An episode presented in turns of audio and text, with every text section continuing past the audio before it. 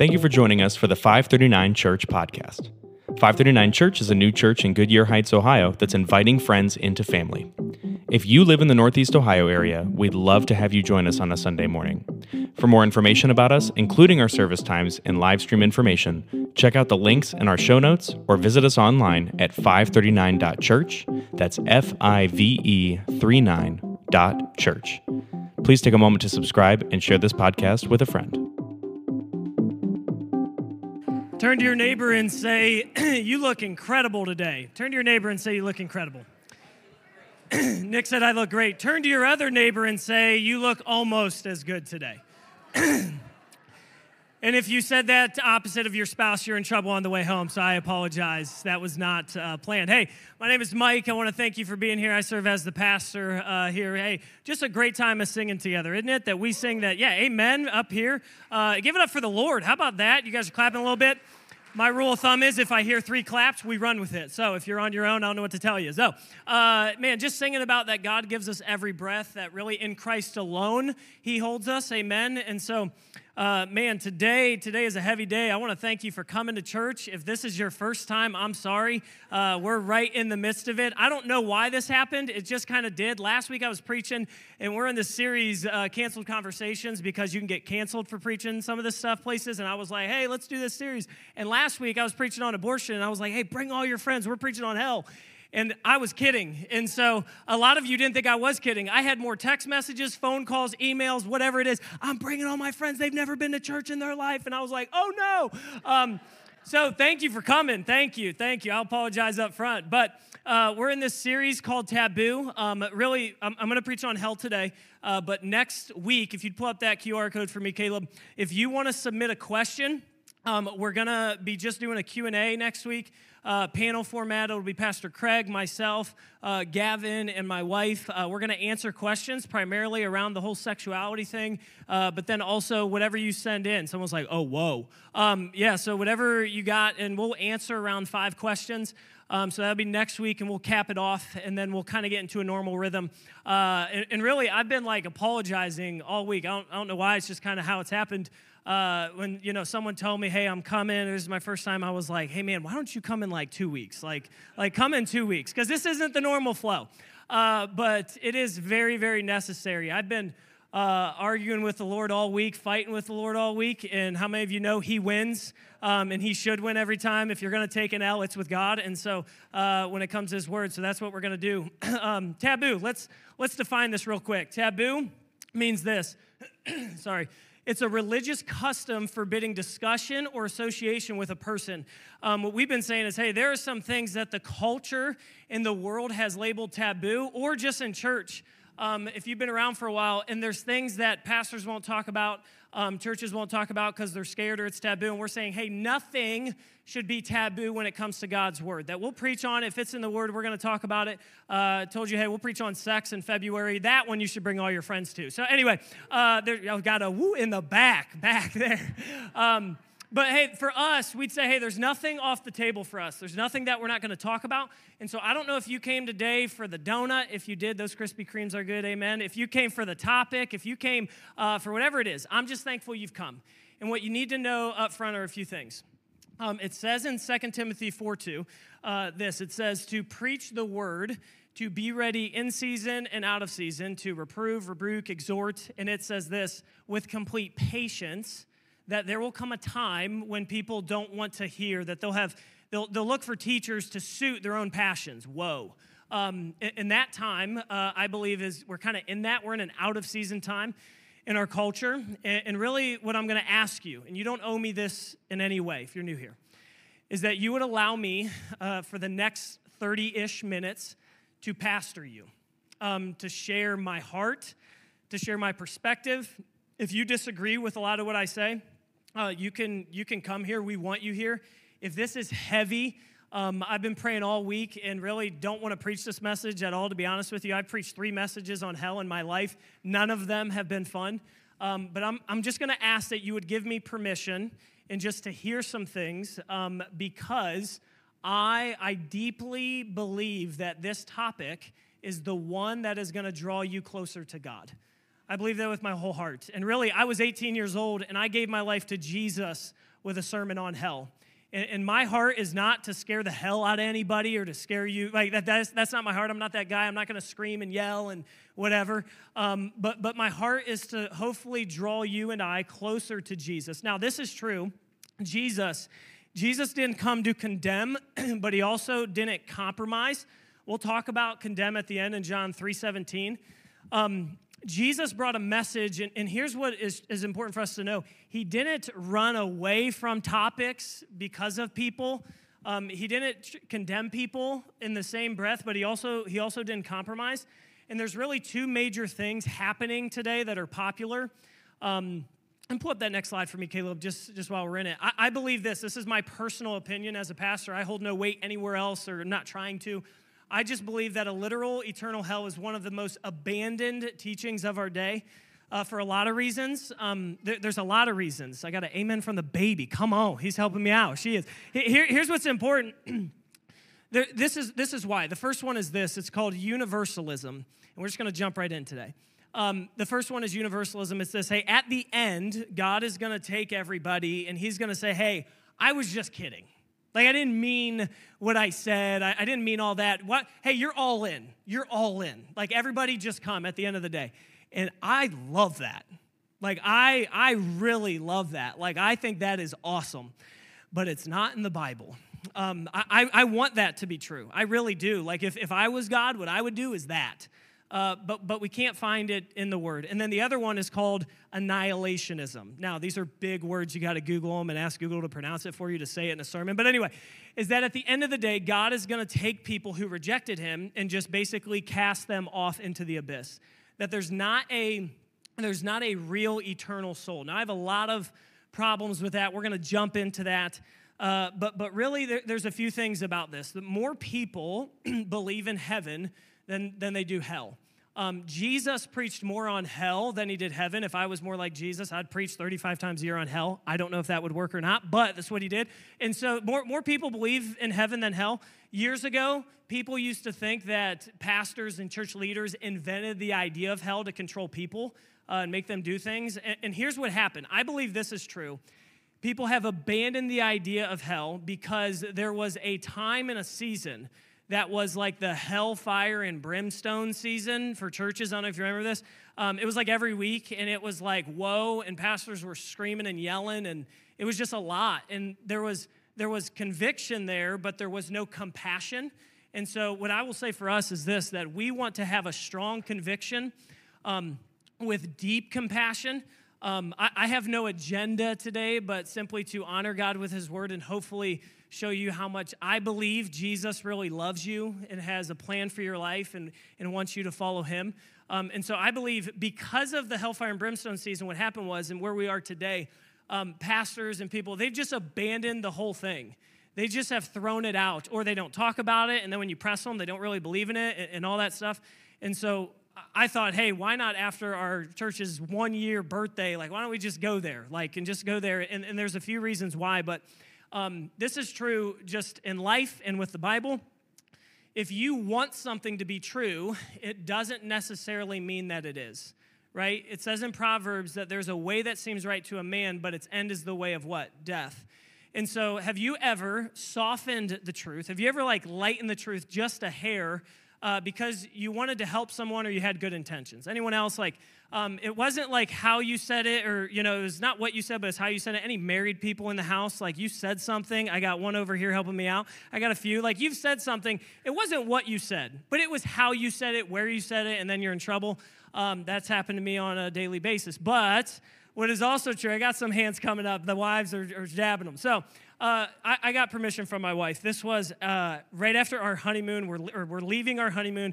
Been married five days. I mean, we're just literally the honeymoon phase. Where we are, they have like great coffee and all this stuff, and I'm weird, so I like, you know, go like no coffee or caffeine for three weeks to like, you know, decompress off the addiction or whatever it is. So I, I do all that, and then my wife's drinking coffee the whole time. And I was like, hey, is it good? Is it like, I'm like trying to smell it. You know what I'm talking about? And she was like, no, it's terrible.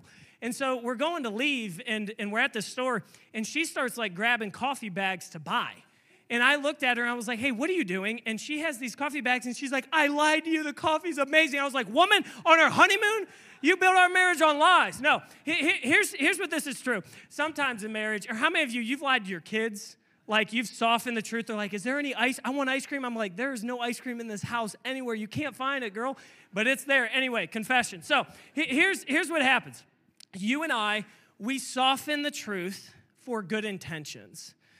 Good motive, good heart, but the reality is we can't we can't do that with the Bible and we can't do that with God's word. So, um, here's what I'm going to do. I'm, I'm going to pray real quick, and we're going to jump in. If you got a Bible, Luke chapter 16 is where we're going to be. Uh, my goal is to teach through Luke 16, 19 to 31, answer a bunch of questions, and then uh, do all that in 25 minutes. And So let's pray. Heavenly Father, we come before you. We're thankful, God, for your word. I pray that anything I say is totally from you. Anything that I, ha- that I say is not of you, would it be forgotten? And Lord, we just commit this time to you. We pray that, Lord, however we've come in, for the person who needs encouragement, somehow encourage them. the person who needs to hear from you, would you speak to them? And God, would we leave being closer to you? In Jesus' name, all God's people said. Okay, if you're ready for Luke 16, say, I'm ready. Nice. You guys know. Oh, go back. My title. I have a title for the sermon. Hell no. Um, I, I was a middle school pastor and I wanted to preach a series called Hell No. It's not like saying it like that, it was just Hell No. I wasn't allowed. And so there's my shadow side. Hell No is the title for this sermon. Um, I almost called it To Hell with the Hesitation About Hell. So, anyway, Luke chapter 16. Here we go.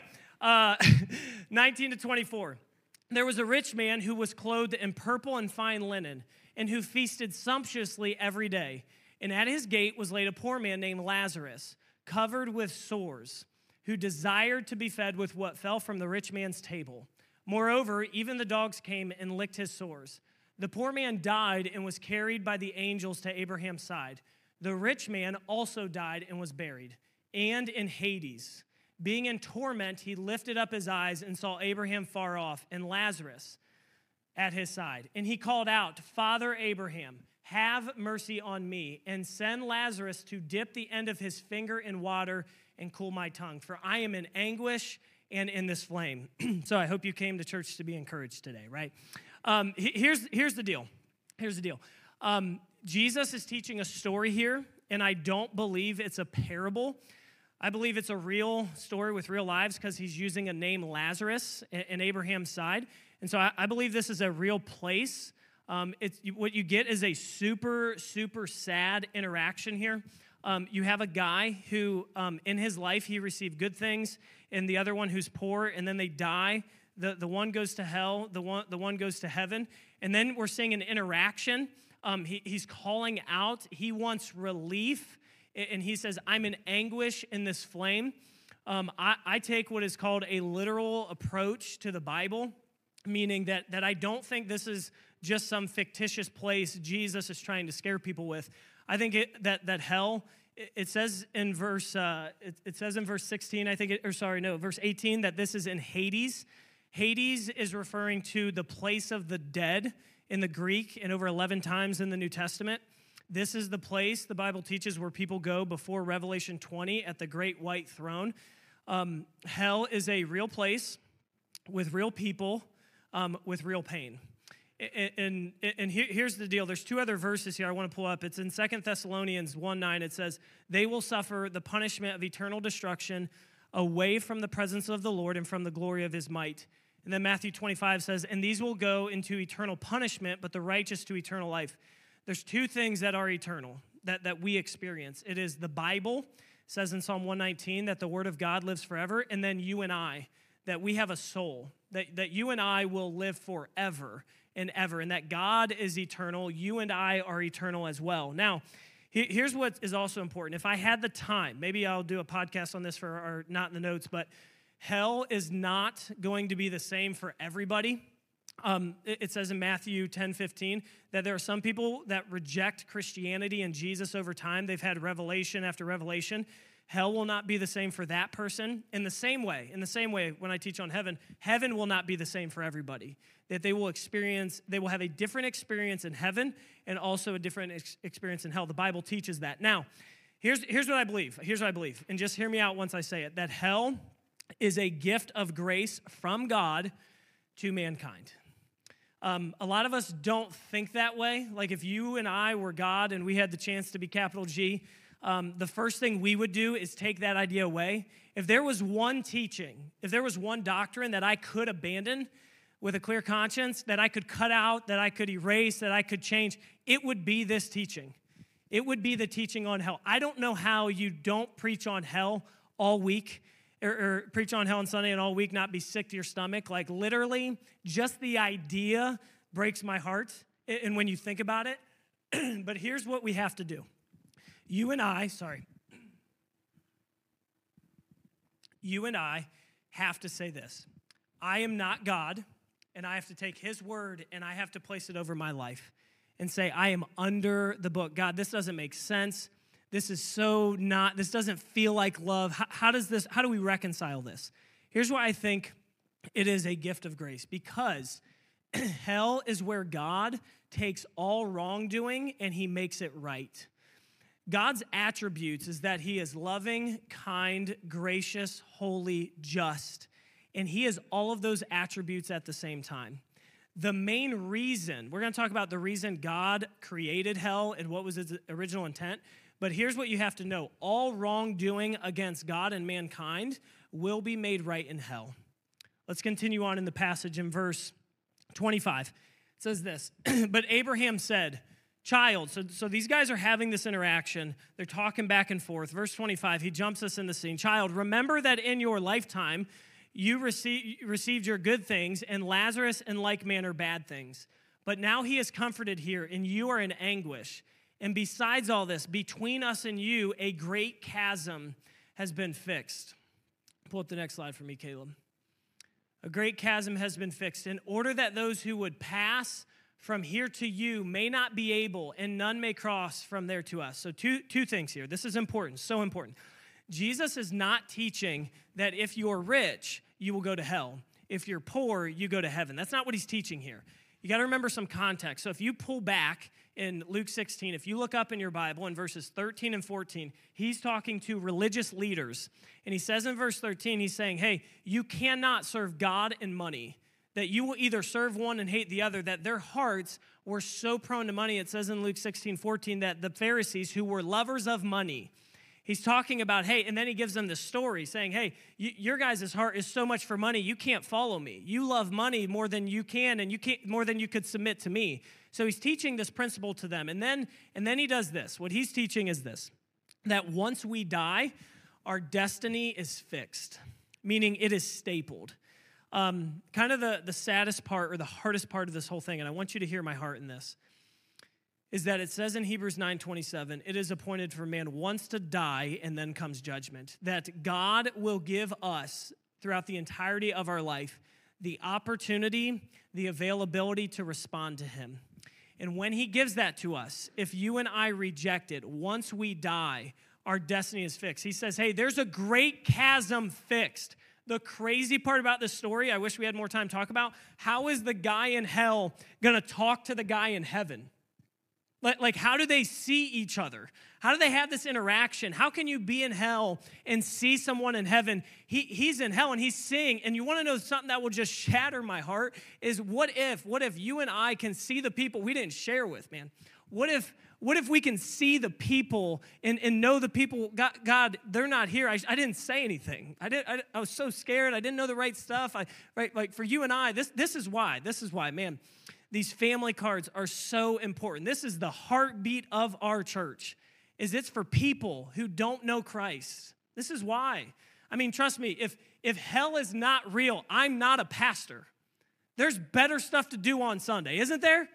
Like if you don't, if, if there's not a hell, it, it, I mean, you could watch the Browns. I don't know if they'll win or if they're good or if that's a bad analogy. You could play. You can watch football. You can go golfing. You can get a boat. You can hang out with your friends. Sleep in. Shoot. Here's the deal. If hell is not real, if hell is not real, what are we doing here? What are we doing? And so, this is the heartbeat of FIVE39. This is the thing that God puts in our heart for us to see hey, this is why we do what we do. Without this, hey, we want people far from God to come to heaven. There's a great chasm fixed because once you die, it's appointed for man once to die, and then comes judgment. He continues on in verse 27, and he said, Then I beg you, Father. So he's asking for relief. Trust me, if there's one thing in hell you want, it's relief. He's saying, Hey, send him to dip the thing, uh, dip my tongue. I just want relief. And then he shifts, he changes it, and he says this Then I beg you, Father, to send him to my father's house. Here we go. For I have five brothers, so that he may warn them, lest they also come into this place of torment. I think one of the things that we see here when someone goes to hell, the one thing they're gonna want is no one else to be there. No one. I mean, he changes from I want out of here, I want out of here to don't let anyone else come. But Abraham said, and this is what's hard they have Moses and the prophets, let them hear. And he said, No, Father Abraham, but if someone goes to them from the dead, they will repent. Hey, do whatever it takes to get their attention. You ever prayed that for someone? Hey, someone rise from the dead, write it in the sky, do this, whatever it takes, God. He says, they will repent. And he said to them, if they do not hear Moses and the prophets, neither will they be convinced if someone should rise from the dead. Here's the, the hard part about this thing, too. There, there's a lot of hard, heavy things about this. Um, for, for these people, they had complete and total what's called revelation that God was real and Jesus was the only way. So they had the Old Testament and the prophets, they had Jesus right in front of them, like right there. The, the, the Jewish people, Jesus is right there as the Messiah doing miracles. How many of you have said, if I could see Jesus in Bible times, I would follow him? It would just make my faith increase. How many of you ever said that? You just want to see it. And they saw him, and what they do? They rejected him. And then he says, if someone should rise from the dead, and how many of you know that our Savior rose from the dead? To give us. Yeah, you can clap for that. I'll give that one clap. There we go. We'll feed into that. Here's the deal you and I have total and complete revelation from God that He is real, that He loves you, and that there is a heaven and there is a hell. So here's what I'd like to do. Here's what I'd like to do. I'm going to answer two questions, three ish, if I have time. Um, but, but the first one is this the first one is this Why would a loving God allow there to be a hell? Because it doesn't make sense. And here's what you need to know in the Bible, the original intent and creation was not that there would be a hell. The devil and his angels or demons rebelled against God the Bible says that God created hell for the devil and his angels or demons. Um, demons and angels, they cannot experience forgiveness on any level. Uh, they know more about God than you and I ever could. They just don't submit to God. Um, they're angelic beings, they, they don't have the same opportunity as you and I. It says in 1 Peter 1 that angels long to look into salvation because they can't experience it. You, you and I get to experience eternal life, and we'll talk about that. But why would a loving God allow there to be a hell? The original intent was not was not for you and I, but it is a result of us rejecting him. And so the second thing is this, sin against God demands a consequence. Talk about this all the time, and, it's important for us to know and hear this on a regular basis. You and I sin against a holy God more than we have ever sinned against anyone else. It says in Psalm 51 4, Against you and you alone, Lord, have I sinned, David said. You, you and I have sinned against a holy God, and there demands to be a consequence or a payment back to God. This is why he, this is why hell is invented and created, but the original intent was not for you and I. Second question is this. Jesus doesn't want anyone to go to hell, but should we want there to be one? Um, here, here's the, the heart. I think my natural, I've been kind of talking about this for a moment. The natural response is, I don't want there to be one. But, but here's what's true when you dig into it from a biblical standpoint and even logic and reasoning, we should want there to be a hell. We should want there to be a hell. And there's a few reasons why, because there needs to be consequence. And, and I'm going to talk about it in four different ways. Four different ways. Um, here's the consequence if there is no hell. Number one is this you don't have a free will. Um, Jesus, they didn't take his life from him, he gave it up for you and I. No one had authority over his life. Jesus chose to go to the cross for you and I, and then he gives you and I a choice to follow him. How, how, many of you know it's better when someone chooses to love you and isn't forced to love you? Um, if there is no hell, I don't think there's a free will. God is just, he, and here's what's true some of us forget this God doesn't have robots, He has kids. Um, he doesn't just control us and make us do what He wants them to do, and I'll talk about that in a second. He gives us an option and a choice, saying, Hey, choose me. I think giving a choice to someone is the most loving thing you can do. And then when you do give them a choice and they choose you, you know they love you, right? Number two, there's no justice for sin. Um, what hell does and how, how God explains it in the scriptures, all wrongdoing, all injustice, not just to God, but to mankind. Every wrong that you and I have experienced, seen, every evil is made right in hell. Without there being a hell, there is no justice for sin even the ones that you and I look at, and we are just, how could God allow such evil to happen? With hell, it has brought justice. Number three, God is a dictator, not a good dad. and here's, it goes in line with the choice aspect.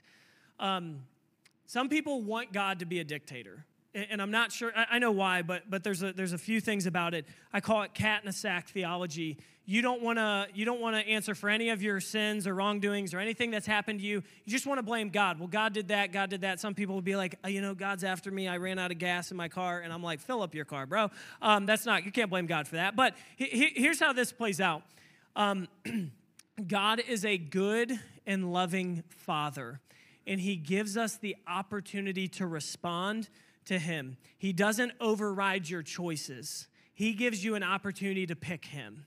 And then, number four, which is the best one the cross is not needed. If there is no hell, why would Jesus go to the cross? If there is, it says in Galatians 3:13, it says this, that he took himself the curse for our wrongdoing. So, so Jesus did no wrong, you and I did the wrongdoing, and then he takes our place. It says in Romans 5 this that it says, We are saved by him from the wrath of God. Here's what the, I'm going to try to explain this as simple as I can. If you've come to church, you've never uh, followed Jesus, if this is your first Sunday and you're really confused, hone in right here. This is, this is what we're trying to get to. when you and I sin and do a wrongdoing against anyone else, what Jesus does is he comes and he lives the life you cannot live and he absorbs the wrath of God that is meant for you and I in the cross and resurrection of Jesus. So we say we are saved. How many of you hear Christians say all the time, I'm saved? When'd you get saved? How'd you get saved? Where'd you get saved? You guys like, what are we talking about? A word doc or what? Like, what, what does it mean to be saved? You know, saved, born again, follower of Christ, Christian, whatever. Here's what it means to be saved. We are saved from the wrath of God in Jesus. That's what it means.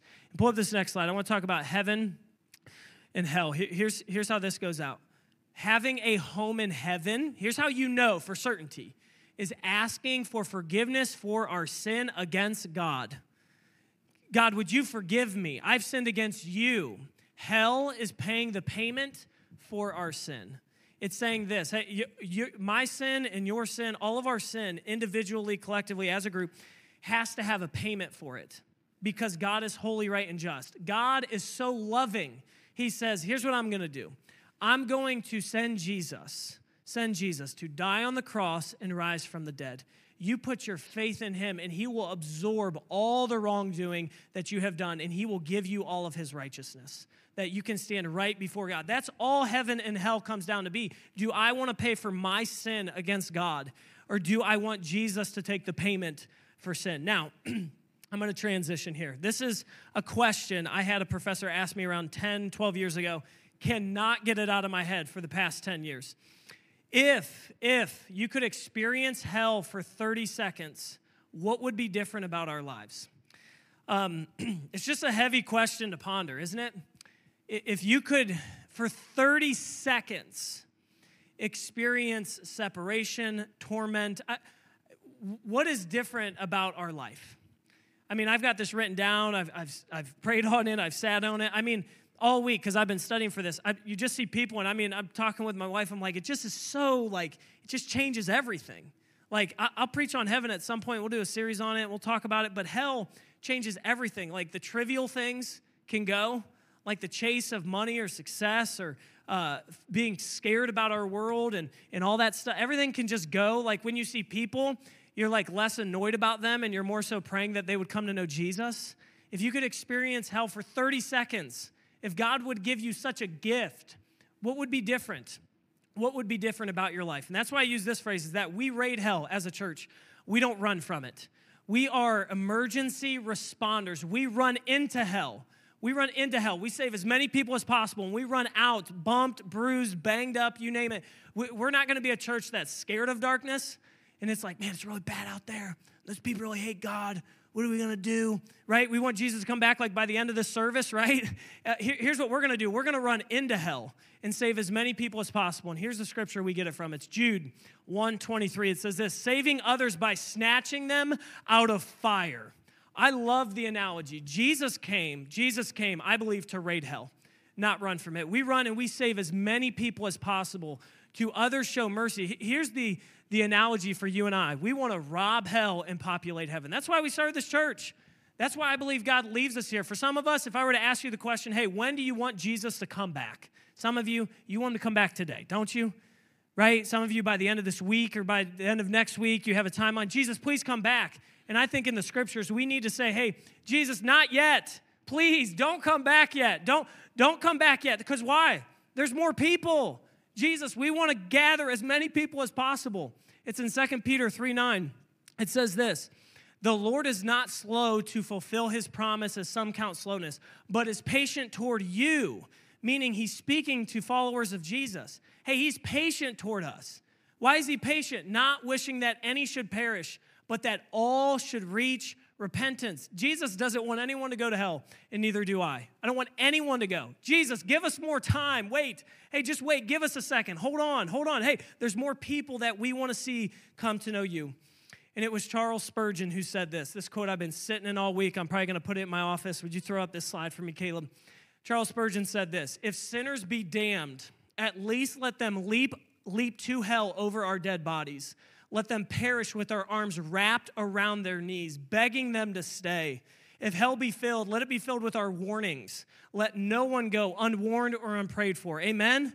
Isn't that what we want? Hey, God, we don't want any, if anyone has to go, I want to be begging them to come to Christ. Hey, would you follow Jesus? Hey, here's the warning no one goes unwarned or unprayed for.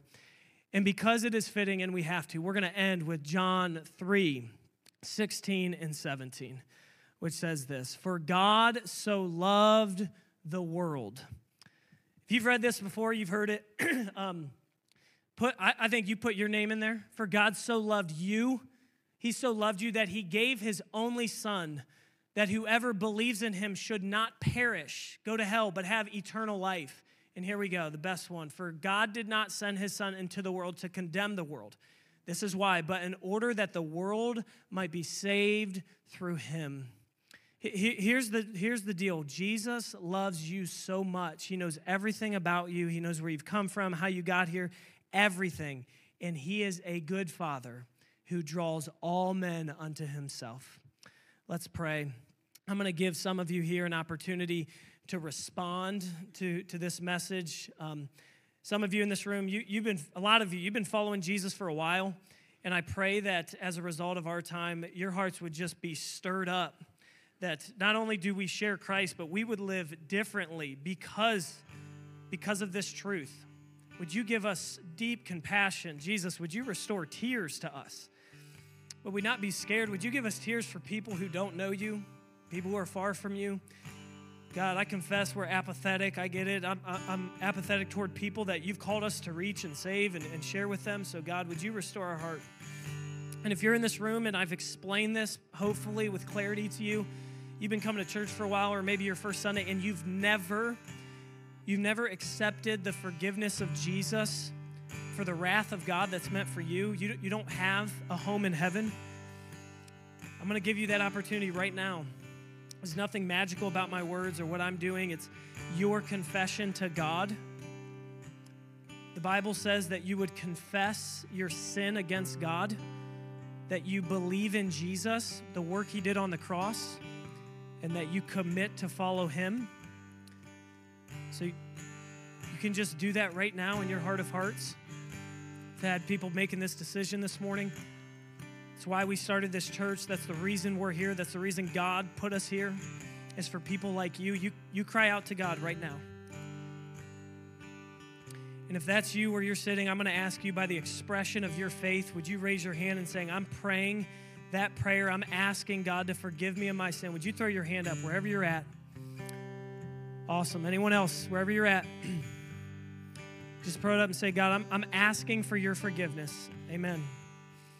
The Bible says there's more joy in heaven over one sinner who repents than over 99 who don't need it. And God, we believe, we believe that we want to make heaven louder today. God, we thank you for this truth. We thank you that you're a good father.